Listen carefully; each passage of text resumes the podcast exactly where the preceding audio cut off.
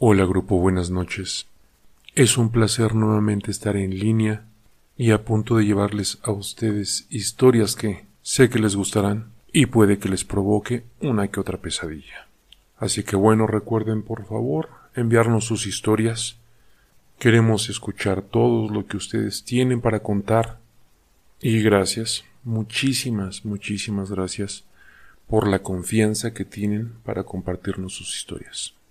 Y bueno, si están a solas, les recomendamos apaguen la luz y se dejen llevar. Que las disfruten. Desconocido.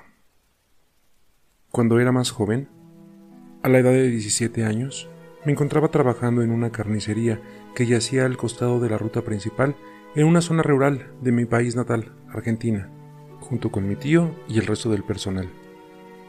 Era un pueblo tranquilo y disfrutaba trabajar junto a mis compañeros, quienes eran más experimentados que yo. Pero sin embargo, no me impresionaba para nada ante la sangre y vísceras del ganado.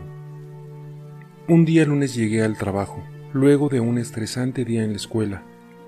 Cuando entré a la carnicería, me dijeron a mí, junto a otros dos compañeros, nos tocaba ir a una quinta hoy al atardecer. A todo esto mis dos compañeros, Martín y Juan, se mostraron asustados, pero yo no los entendía sinceramente. Me contaron que una vez al mes deberíamos ir a la quinta a traer vacas y que en total se realizarían 3 viajes por semana, lunes, miércoles y viernes. Pero no querían contarme a qué se debían sus expresiones de horror. Volví ese mismo día al anochecer. Era invierno, así que el sol se ocultaba más rápido que durante el resto del año. Martín y Juan ya estaban ahí temblando dentro de una camioneta. Al subir y saludarles, me percaté de que ambos no temblaban de frío, sino que estaban realmente nerviosos. El miedo se apoderó de ellos. El sudor recorría su frente y tartamudeaban cada vez que se entablaban una conversación. Fue en ese momento en el que decidí obligarlos a que me contaran la verdad. Ambos me vieron con sus ojos desencajados por los nervios. Se miraron temerosos entre sí y procedieron a relatarme las aterradoras experiencias. Resulta ser que ellos llevan varios años en esto, y durante sus viajes a la quinta, no solo ellos, sino todos los demás empleados, vieron cosas que los marcaron de por vida en aquel lugar al que iban a recoger todo el ganado. Es por eso que hay poco personal en la carnicería, además de que es un pequeño pueblo de mala muerte. Todos los viajes son normales, excepto por el viaje del viernes. Ellos me contaban que justo ese día era de los peores, ya que mientras uno se encuentra carneando al animal, desde las sombras surge un espectro que les pide que le llenen un recipiente con la sangre recién salida del animal. Y no solo eso, sino que algunas veces no se conformaba con la misma cantidad de sangre, lo que lo llevó a acabar con la vida de un chico de mi misma edad hace muchos años, y posteriormente acabó con la familia entera que residía en dicha quinta. En ese momento comprendí lo que sintieron y sienten Martín y Juan hoy en la tarde cuando se nos designó esta tarea. Los días pasaron y día tras día sentí cómo se intensificaba ese temor, pero a la vez tenía curiosidad por aquello que salía de las sombras. Hasta que, bueno, llegó viernes. Yo trataba de hacer la tarde más amena para mis compañeros, contando mis mejores chistes, sobre todo para Martín y Juan, pero parecía ser que seguían aterrados. Hasta que llegó la hora. La quinta se encontraba relativamente lejos, a unas 3 horas de viaje. Mi vista se perdía entre los cultivos y la belleza del anochecer, y por el momento perdí un poco de miedo y pude sentir una aplastante energía negativa y un ambiente pesado acompañado por una leve presión en mi pecho y unos escalofríos que recorrían todo mi cuerpo. Luego de entrar por un largo camino de tierra, nos topamos con una enorme casa. Sinceramente, aquella casa era espantosa. Es más, hizo que mi temor se avivara. El cuidador nos saludó con una siniestra sonrisa desde lejos. Desde ahí debíamos adentrarnos aún más para buscar las vacas. Llegó la noche y debíamos hacer nuestro trabajo, así que colocamos las luces formando una especie de círculo, donde la luz era abundante, pero no podíamos notar si había algo alrededor nuestro, ya que lo demás era pura oscuridad. Sinceramente creía que todo se trataba de una simple broma para probar mi coraje, hasta que lo vi. Un pálido y escuálido brazo vestido con telas desgarradas que emergía de la oscuridad. acercándose a mi tembloroso compañero que se encontraba agachado del lado del animal muerto. Traía consigo una vasija tallada, se veía de aspecto muy antiguo, y le decía a Martín que cumpliera con aquella vieja promesa. Martín obedeció con sus manos temblorosas. Transcurrieron varios minutos. Seguíamos petrificados y en silencio, hasta que aquel espectro regresó por más, a lo que nuestro compañero responde extremadamente aterrado: «No tenemos más». En cuestión de segundos, una daga penetra el cuello de Martín, dejando caer toda su sangre. En ese entonces pudimos ver la figura de una especie de chamán de alguna tribu extraña que comenzó a succionar toda la sangre. A todo esto, Juan comienza a correr saliendo de la zona iluminada y adentrándose en la inmensa oscuridad, mientras que Martín gritaba desesperado. Mientras aquella especie de monstruo le iba quitando la vida poco a poco. En ese entonces mi temor desapareció. Todo lo que sentía era una furia incontrolable. Pero de inmediato él volteó hacia mí y sentí un dolor insoportable en todo mi cuerpo. Mi vista se tornó borrosa y me desvanecí. Me desperté sobre un charco de sangre cerca de las 3:30 de la mañana por el ruido de los policías que se acercaban. Al intentar levantarme, mi mano izquierda se topó con los cadáveres de mis dos compañeros con el torso descubierto. Los dos habían sido brutalmente apuñalados, pero sin embargo ambos tenían algo más en común además de las puñaladas en los mismos lugares exactos: un agujero en el cuello por el que la sangre había sido succionada. Caí preso por un crimen que yo no cometí. Y hoy, a mis 24 años, luego de haber cumplido mi condena, fui liberado hace una semana. Luego de haberme establecido dentro de la ciudad y mientras me encuentro escribiendo, veo cómo muere gente de la misma manera cada mes. Solo sé algo claramente: él siempre deja a alguien vivo para que toda la culpa caiga sobre esa persona. Y yo tuve la suerte de ser alguna de ellas.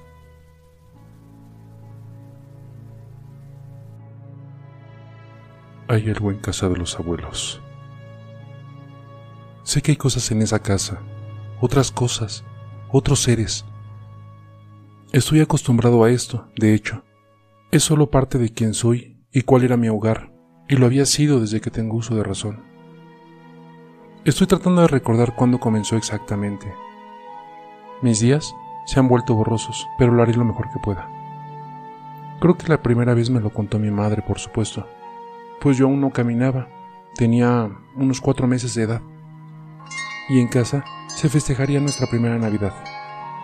En esa casa solo vivían mis dos abuelos, a los que llamaremos Manuelito y Esperancita, y mis padres, que en ese momento mis abuelos nos habían dado la oportunidad de vivir ahí, ya que mis padres aún no contaban con los recursos para tener algo propio, así que podría decirse que ahí nací.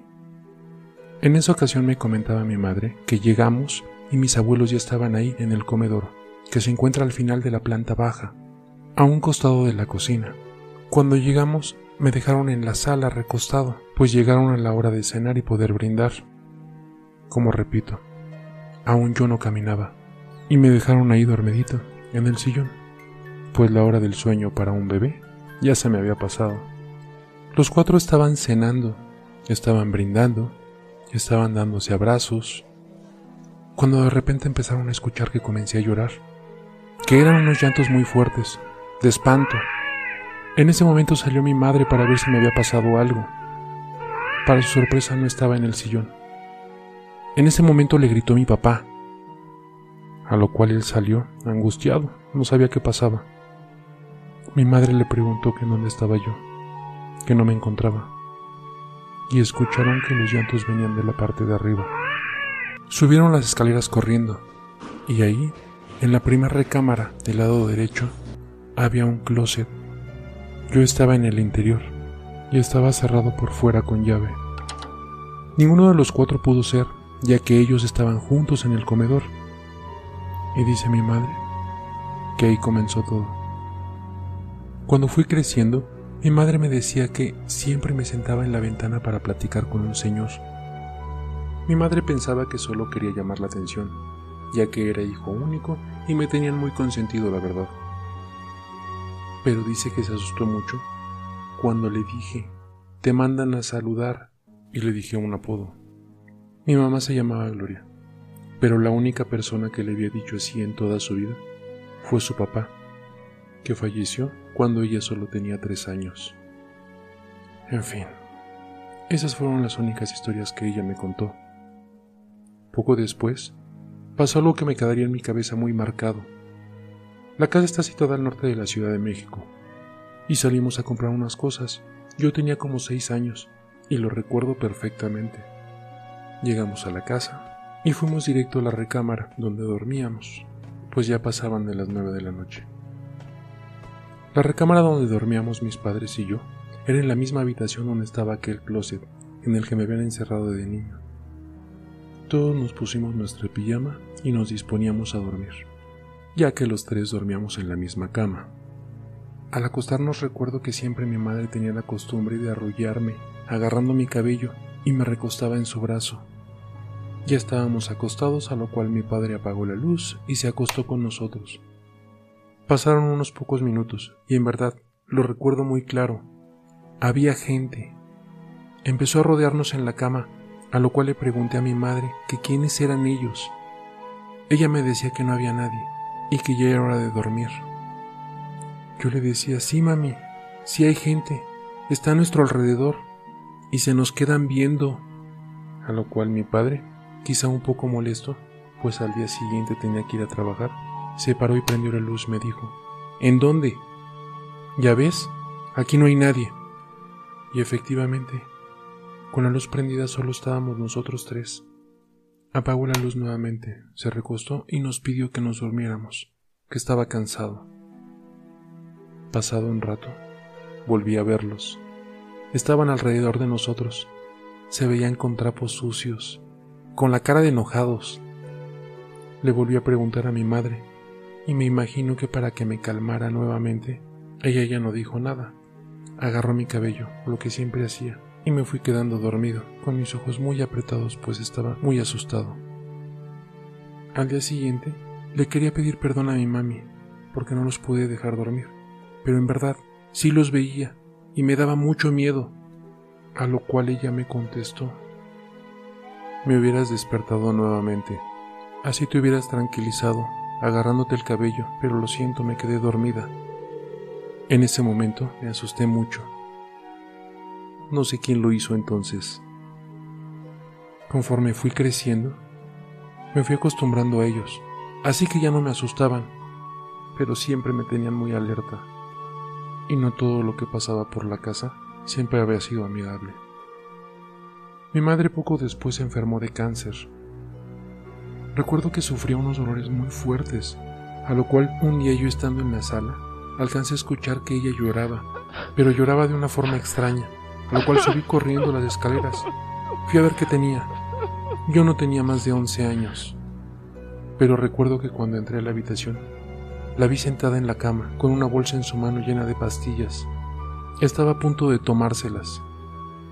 Ella me decía que quería dejar de sufrir, que quería irse con la mujer que estaba ahí. Yo le dije que no había nadie, que no me dejara, que me quedaría solito. Ella seguía llorando. Lloró por mucho tiempo, y lo único que salía de su boca era que se quería ir con ella. Me la describió, me acuerdo. Era una mujer con cabello blanco, era muy pálida, y me decía que tenía unos colmillos muy hermosos que le llegaban hasta la barbilla, que estaba ahí, parada en la ventana, que le extendía solo los brazos para irse. Me decía que la dejara ir, pues que ella la iba a cuidar. Lógicamente le lloré, le supliqué que no lo hiciera, a lo cual ella me decía que no le tuviera miedo, que si quería, me podía unir a ellas, que esas pastillas podríamos tomarla entre los dos. En verdad, tuve que llorar, abrazarla, rogarle que no lo hiciera. Después recuerdo que volteé a la ventana y empecé a decir muchas maldiciones, que para mis 11 años no me sabía tantas, pero recuerdo que le decía que dejara a mi mamá, pues ella se tenía que quedar conmigo. Yo no podía ver a nadie, pero con lo que me había pasado en esa casa, sabía que estaba alguien ahí. Después de un rato de seguir llorando, me pidió perdón, nos abrazamos, me dijo que la entendiera, que quizá tanto medicamento, que los dolores, pero que se quedaría conmigo y así podríamos cuidarnos ambos. Al poco tiempo, ella falleció. Yo me quedé a vivir con mis abuelos, a lo cual 2 años después Mi abuela partió. Nos quedamos solo mi abuelito y yo. Les repito, él ya era grande, tenía enfermedades, a lo cual muchas veces se lo llevaban a su pueblo, para poderlo cuidar, atender, curarlo. Y yo me quedé en casa solo, entre comillas, ya que seguía viendo a mi padre y mi familia. Mi padre iba a visitarme muy seguido, digo, no es que diario, pero tenía un juego de llaves, a lo cual él podía entrar sin ningún problema cuando fuera, y hay veces que se llegaba a quedar a dormir, que por cierto, se quedaba en la recámara del closet. Yo ni de loco me quedaba ahí, nunca me gustó. Una noche recuerdo viendo la televisión, escuché un ruido que provenía de abajo, de la sala, y bueno, pensé que era mi padre, seguí recostado, pero se escuchaba más ruido de lo habitual, a lo cual me paré y fui caminando hacia las escaleras. Solo asomé la mirada, solo para saber qué estaba haciendo y por qué no subía. En eso se me heló la sangre. Había una persona parada en la parte de abajo. Estaba volteada hacia arriba, viéndome. Mi primera reacción fue correr a mi recámara, cerrar bien la puerta y esperar lo inevitable. En ese momento no tenía algún teléfono a la mano o forma de avisarle a alguien. Moría de miedo, pero pasado un rato que yo sentí que era un siglo en verdad, dejé de escuchar ruido. Esperé un poco más. Quizá yo en ese momento pensando ingenuamente que se había asustado también y había salido corriendo, no sé. Salí, ya no había nadie. Recuerdo que esa noche bajé y revisé todo bien. Y bueno, hasta pegué los sillones a la puerta, esperando que quizá eso detuviera a una persona que había entrado y que claramente vi su cara. Nunca se me va a olvidar. Al día siguiente, la verdad, ya no quiso hacerlo más grande. Pensé que si decía algo me iban a decir que era mi culpa, que no había cerrado la puerta bien, no sé. Quise olvidar por completo todo lo que había pasado, y bueno, así pasé el resto del día. Tenía la costumbre de dormir con la televisión prendida. O bueno, mejor dicho, la prendía y me quedaba dormido. Así que eso fue lo que pasó la siguiente noche. Recuerdo que me desperté y escuché ruido. La verdad es de que yo todo adormilado me paré y nuevamente pensé que era mi padre. Fui a preguntarle si todo estaba bien y decirle que había de cenar por si quería. Pero al llegar a la escalera, nuevamente me vino a la cabeza lo de una noche anterior. Y al momento que volteó a las escaleras, estaba ahí, la misma persona pero ya unos cuantos escalones más arriba, parado, viéndome. No se asustó, no dijo nada, es más, creo que ni gesticuló. No recuerdo bien, solo recuerdo que nuevamente salí disparado a mi recámara, pero ahora quedándome dentro de mi closet. «Por favor, vete. ¿Qué quieres?», grité en la habitación aparentemente vacía.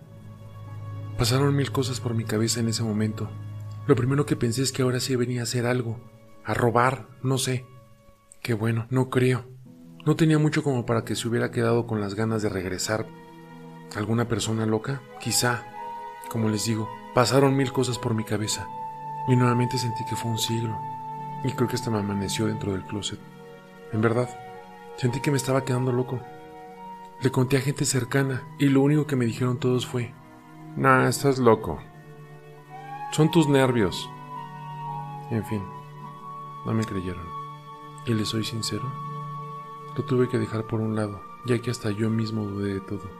Quizá ya hasta lo había soñado. No sé, lo sentí tan real. Nuevamente anocheció. Lo que pensé fue que esa noche sabría si mis sueños estaban un poco alocados y me terminaría riendo. Pero bueno, no sin antes poner sillas y muebles en la puerta de entrada. Si era real y si entraría alguien, al menos que le costara trabajo según yo. Solo pensé, si viene mi padre, no podrá entrar, pero prefiero que no entre nadie. Me fui a recostar un poco temeroso, pero tratando de entretenerme y de hacer mil cosas para que se me fuera rápido la noche. Me senté un rato en la compu, prendí la televisión nuevamente, me subí de cenar a la habitación, en fin, de nada sirvió creo que todo eso. Me empezó a ganar el sueño. Me recosté un rato.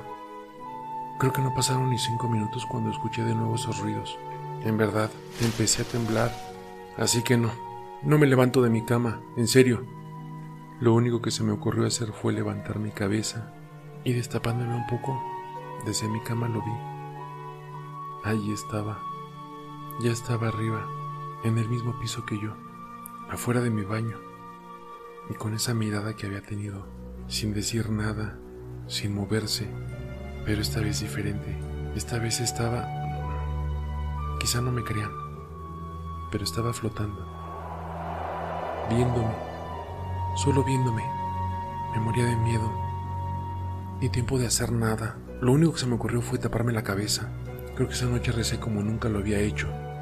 Y recé, y recé. Creo que así me quedé toda la noche. Ya no supe nada más. Después de eso, no pasó nada. Los días fueron tranquilos. Ya pasaron muchos años. Ya vivo completamente solo.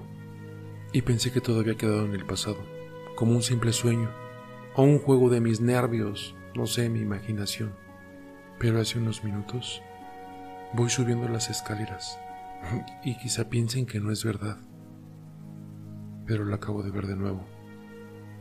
Estaba dentro de mi cocina, viéndome hacia las escaleras, con esa mirada como esperando, como cazándome. Si alguien me cree, por favor, dígame qué puedo hacer. Me ayudaría mucho.